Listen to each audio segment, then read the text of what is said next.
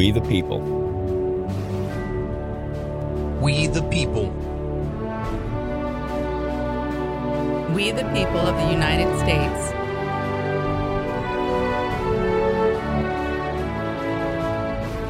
We the people of the United States, in order to form a more perfect union, establish justice, ensure domestic tranquility, provide for the common defense, promote the general welfare, and secure the blessings of liberty to ourselves and our posterity, to ordain and establish this Constitution for the United States of America. In the summer of 1787, 55 men would gather in Philadelphia. They were tasked with fixing the government of the United States of America. Over the course of four months, they would debate, argue, refine and prepare the first document of its kind in the history of mankind, an attempt to prove that men can rule themselves by law. Over the next three years, the 13 United States would debate the ratification. This is the story of those men and of those times. It is a look at the ideas, the concepts, the debates, and the history of the Constitution of the United States. This is Constitution Thursday. By mid February 1788, six states have ratified the Constitution. Three more are needed to establish the new government, but reality is that it must be unanimous or else it will dissolve in chaos and in civil war. In New York, the newspapers have taken up the discussion and the debate. They will publish letters both against and for the ratification of the Constitution. The letters in favor of ratification will become known as the Federalist Papers. On February 19, 1788, the greatest and most poignant of these letters is published. It is read and shared using the social media of the day. Men and women meet in pubs, inns, homes, and houses of worship to hear the arguments and to discuss them with their friends. In that action, a nation will be founded.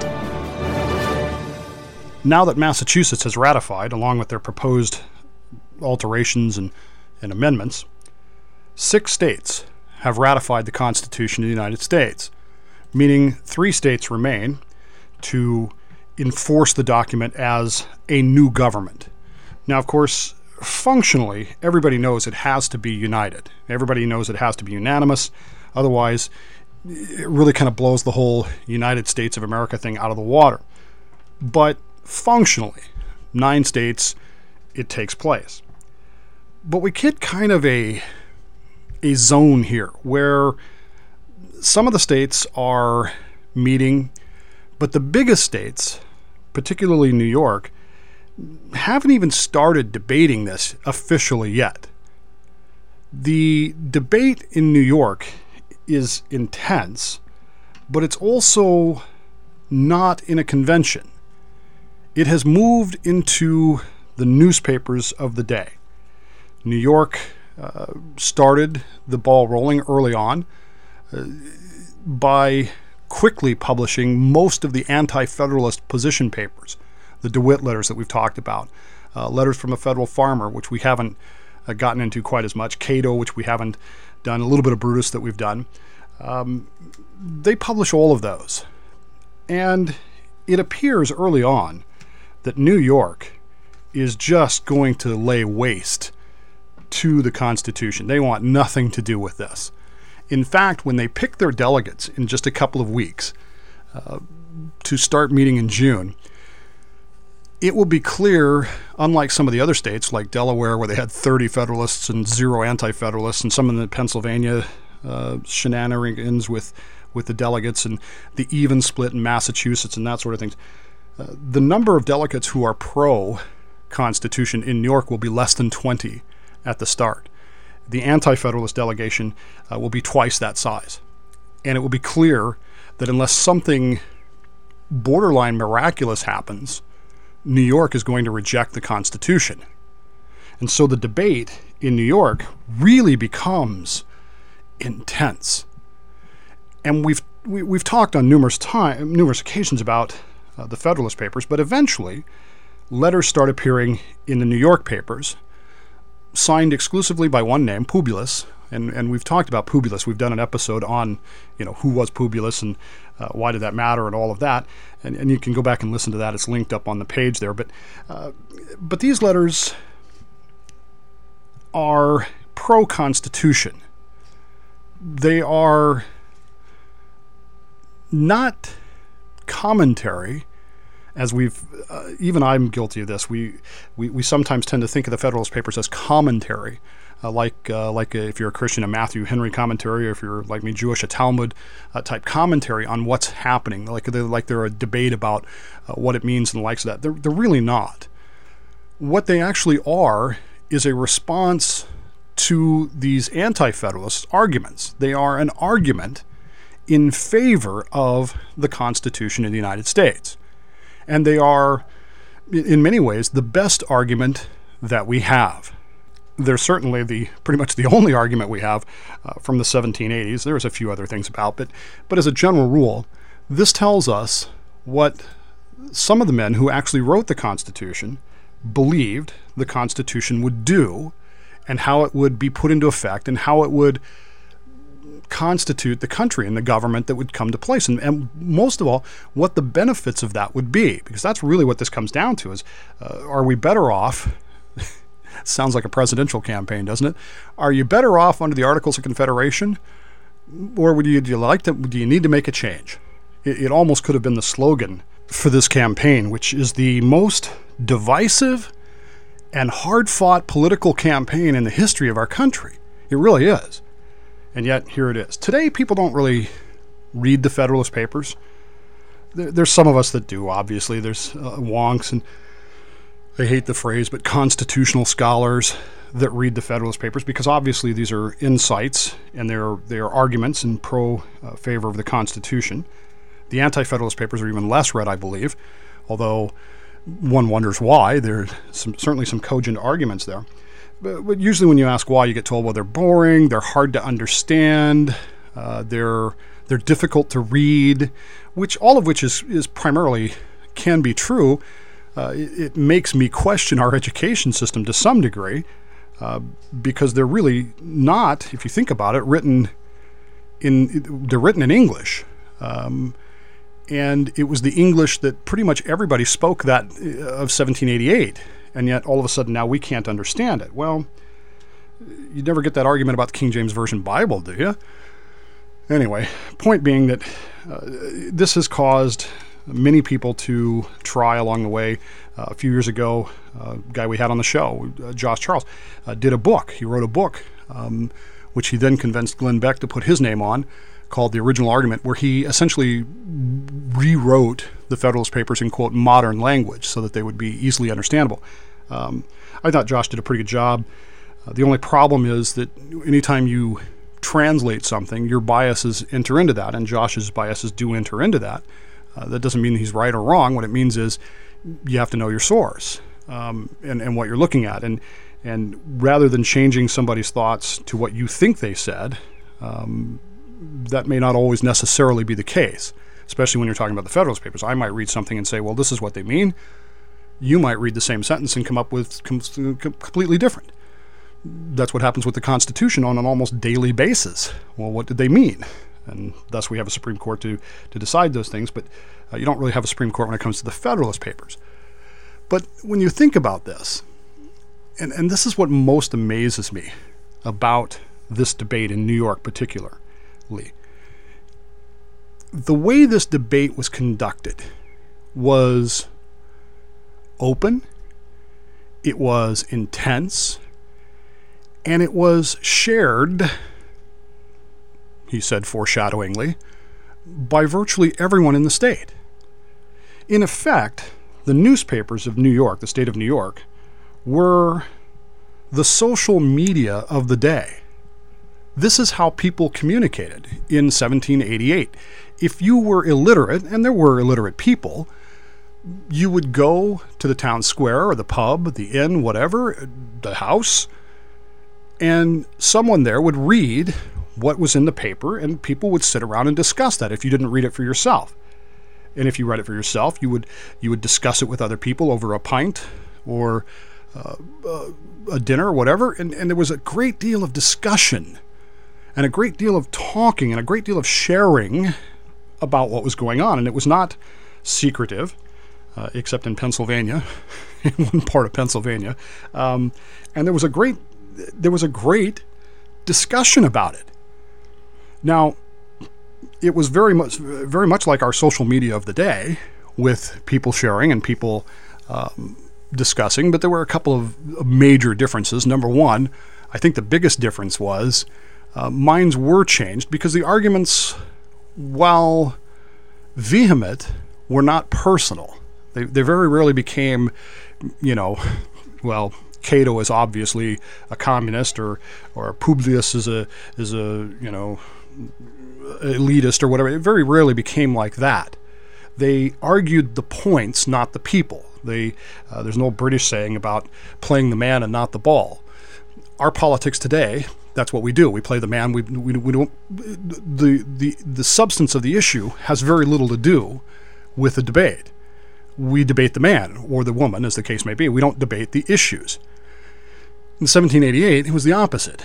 They sat around and they debated the issues, and minds can be changed when you debate in that form. Secondly, they actually read this stuff. Uh, one of the things that drives me nuts about uh, Facebook and social media today are these little bit links and the, the, the postings and the, this and that, the headline, the headline rationale, which is I read a headline and suddenly I'm an expert on whatever particular subject is is at hand there. Can you imagine if the if the constitutional debate had been handled like that? No, they they read these papers through and through and they talked about them and they discussed them and they argued them. And the debates became back and forth and back and forth. And it was this week in 1788, February 19th to be exact, that what I consider to be the greatest of the Federalist Papers was published by the New York papers. The Anti Federalists had made a rather substantial charge that the proposed Congress, particularly the House of Representatives, had a great uh, similarity, I guess would be the best way to put it, to what they were familiar with from England, the House of Commons. Now, the House of Commons, if you're not familiar with it, is uh, uh, the, obviously the parliamentary body that runs England under the constitution, constitutional monarchy that they have. But unlike today, although I'm sure that there is some shenanigans going on there today, in the 1780s, under King George III, the way that the parliamentarians, the, the, the House of, of Commons members was selected was slightly different, I guess, in some ways, and, and it was very easy to corrupt the process. In fact, uh, part of the reason that there was an American Revolutionary War was the fact that Parliament initially was at least open to the idea of the Americans going their separate ways. But King George managed to buy enough seats in Parliament and stack it with people who would oppose that. And this became an actual issue in the early debates from the Stamp Act on uh, until into the 1770, 1775, 1776, when the war actually broke out, these rotten boroughs as they were were bought and paid for by the king and he put his people in there. And this this was uh, unfortunate because these these were men that were put in there because they were loyal to the king or because they were corrupt or because they had more money or they had a name. They had uh, status. They had fame. They weren't representative of the average citizen of that borough.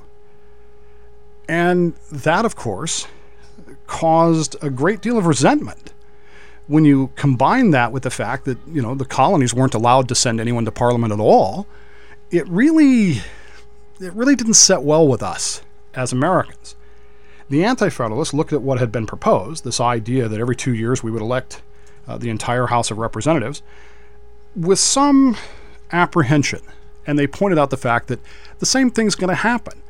The rich, the powerful, the famous, the, uh, the corrupt are going to manage to buy or fraud or whatever their way into these seats.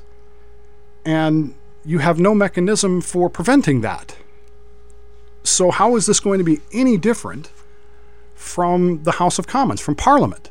Which, by the way, you know, w- with enough money, could be made to do anything. How is this going to be in any way, shape, or form different?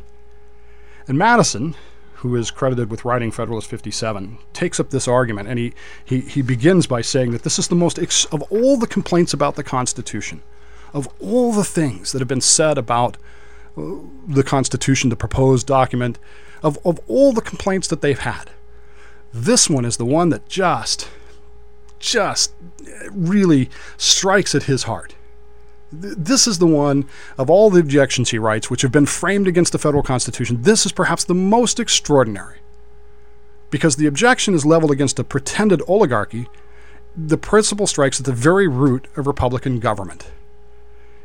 He takes an idealistic approach, which says that this is a Republican government, not a monarchy, not a constitutional monarchy. And so the people will understand that, and they will not settle for what you're talking about. He goes on in what I consider, again, to be the greatest of the Federalist Papers to outline five specific reasons why Congress, why the House of Representatives, will not be like Parliament, and why it will preserve, why the House of Representatives will preserve the liberties of the people of the United States. And of all the Federalist Papers, this is the one that speaks loudest to me and again published this week in 1788, February 19, 1788. This one came out. This is the moment when you realize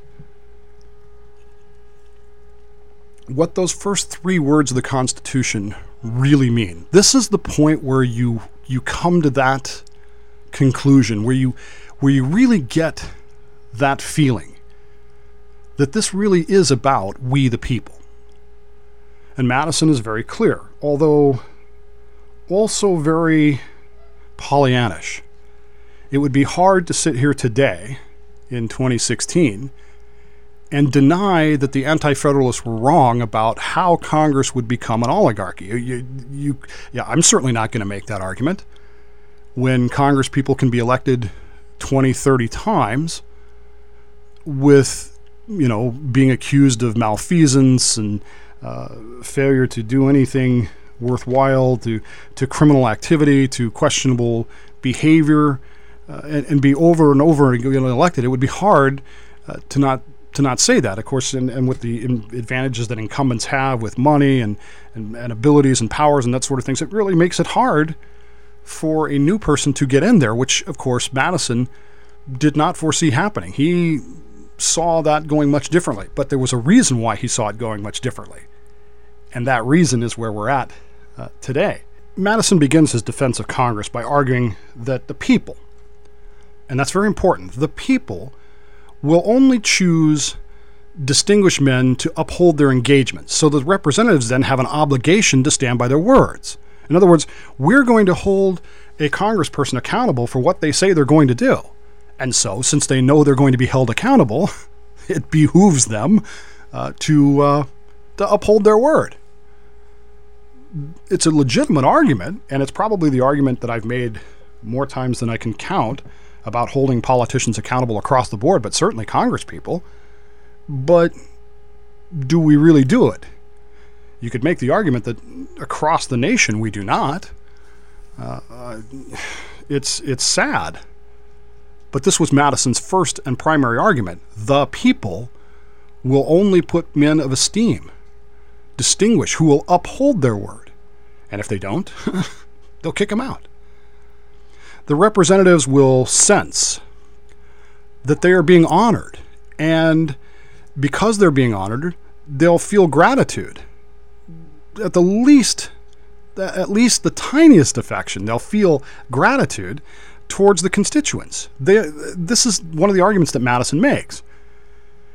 Now, I don't know if you, how many congressmen you've ever met in your life, but I've never had a congressman uh, demonstrate to me publicly uh, the tiniest bit of gratitude whatsoever to his constituency, other than on election night when they come out and say thank the voters for putting me, you know, back in the. Uh, that's not really great. Uh, Sir Humphrey Appleby, the fictional character of Yes Prime Minister, once defined gratitude as the lively expectation of favors yet to come.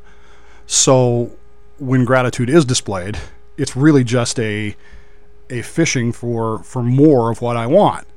But Madison believed that these men would feel honor and that they would feel distinguished and they would feel the need to uphold that honor. How many times have I said about, you know, state politicians and state whatever, when they get into trouble and they don't resign? This is what Madison is talking about. Because whether they broke the law or not, if they let the people down, that affection that they feel for the need to serve the people should drive them to say, I failed you. But again, it does not. This is a case where the Anti Federalists were probably right. Number three, he wrote, the selfish motives of the human nature bind the representative to, to his constituents because the delegates hope to seek advancement from his fathers rather than from the government. In other words, he's the, each one of these people is hoping that the people will say, "Hey, that guy was a great, absolutely great congressman. Let's make him our state senator. Let's push to make him our state senator." And he, and he was a great senator. Let's push to make him president or vice president. The belief that Madison had was that the people and the pleasure that the people gained from their representative would in fact become the motivating factor for advancement. Fourthly, he reminded the Anti Federalists, and this is where he starts to get back on track, I think. Uh, frequent elections remind the representatives that they are dependent on the constituents for their loyalty and support. Therefore, they should remain loyal to their constituents, not somebody else. Okay, well, it's a great idea, and it certainly speaks loudly but again, would you argue that the Anti Federalists were correct in the sense that the corruption would become that they would become beholden to their political masters or their constituents? Which way would you argue that has happened? And when you get to this point, it's easy to dismiss Madison's writing here in Federalist 57 and say, well, he got it completely wrong because the nature of man, as Madison himself once wrote, if men were angels, we wouldn't need these rules, but uh, he got it completely wrong. But he didn't get it completely wrong because he reminds us, he reminded us at the start, the people choose these distinguished men. The people do that. We, the people, do this. And then he comes to his fifth reason why Congress will never become corrupted like Parliament had. He writes that the laws created by the legislatures, legislators, sorry, will apply to all members of the society, including the legislators themselves. In fact, what he wrote was that they could write no law which will not have full operation on themselves and their friends, as well as on the great mass of society. This has always been deemed one of the strongest bonds by which human policy can connect the rulers and the people together. It creates between them the communion of interests and the sympathy of sentiments, of which few governments have managed to furnish examples, but without which every government degenerates into tyranny. If it be asked, he writes, what is to restrain the House of Representatives from making legal discrimination in favor of themselves and a particular class of society? I answer the genius of the whole system, the nature of just and constitutional laws, and above all, above all, the vigilant and manly spirit which actuates the people of America, a spirit which nourishes freedom and in return is nourished by it. Madison makes it clear that this whole process, you want you want to prevent Congress from becoming corrupt, you want to prevent prevent anything from becoming misused and abused and, and, and, and all of those sorts of things. The people and their spirit is what's going to do that. If the people's spirit maintains it, then it can't become those things. And you'd have to argue that he's absolutely right. And then he writes these words. And again, for me, this is the very heart of the entire argument of the Federalists as they argue for the Constitution. If this spirit that he was just talking about, if this spirit shall ever be so far debased as to tolerate a law not obligatory on the legislature as well as on the people, the people will be prepared to tolerate anything but liberty. You don't have to look far in today's nation. You don't have to look far to find laws that Congress has exempted itself from that benefit their friends, that benefit certain segments of society. Uh, you could sit down with a sit down with any uh, libertarian and have the discussion about you know a free market system, and you'll see uh, just how far the Congress has gone to favor certain businesses over others, and so forth and so on. But Madison's point was, and should be reminded to us once again, is that this isn't Congress's fault. I mean, it kind of is, but it really isn't. It's our fault. We, the people, were supposed to prevent this from happening. And this is his belief as he writes this is that we, the people, will never tolerate this. So, why do we? Today, our social media has become bits and pieces and headlines and quick opinions and absolutes, blacks and whites without any uh, gray in the middle. You're right, that must mean I'm wrong. I'm right, that must mean you're wrong. There's no sitting around and discussing the issue anymore like it was done on social media in 1788 when they sat around with a beer and they did uh, they read it and they said okay what's what's the advantages what's the disadvantages? That doesn't happen today. Just look at your facebook feed. You'll tell you'll see or your twitter feed. You'll see what i'm talking about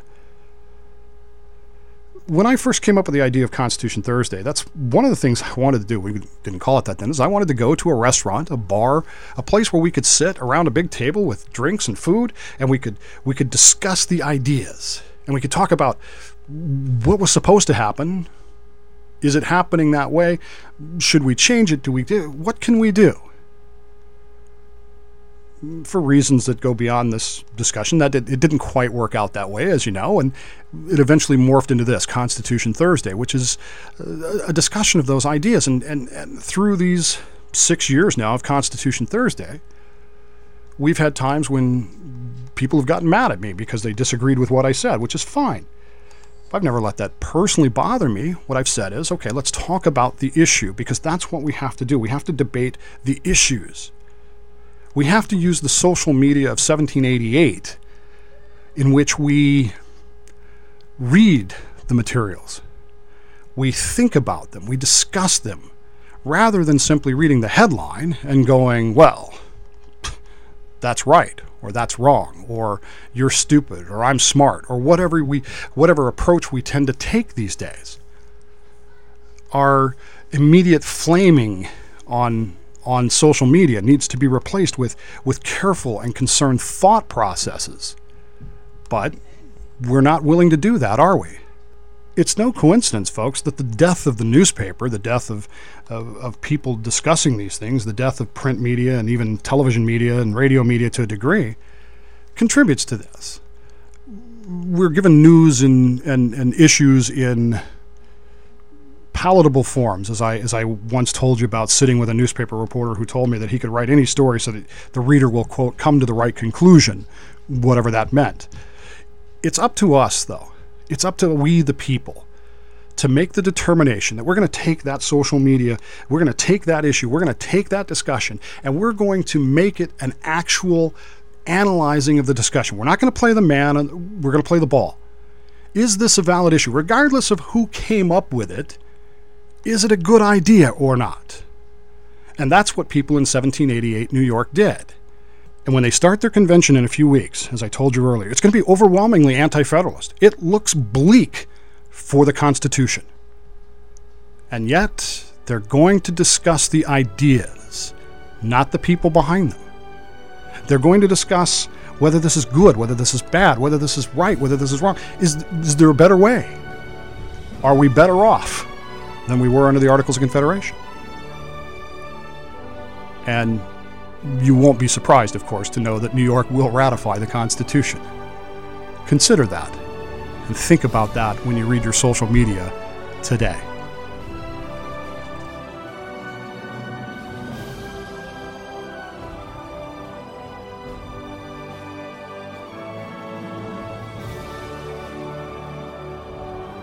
Constitution Thursday is a feature segment on Plausibly Live, the official podcast of The Dave Bowman Show, a slippery fish entertainment production for the Podcast 99 Network. Copyright MMXV. All rights reserved. For more information, log on to constitutionthursday.com.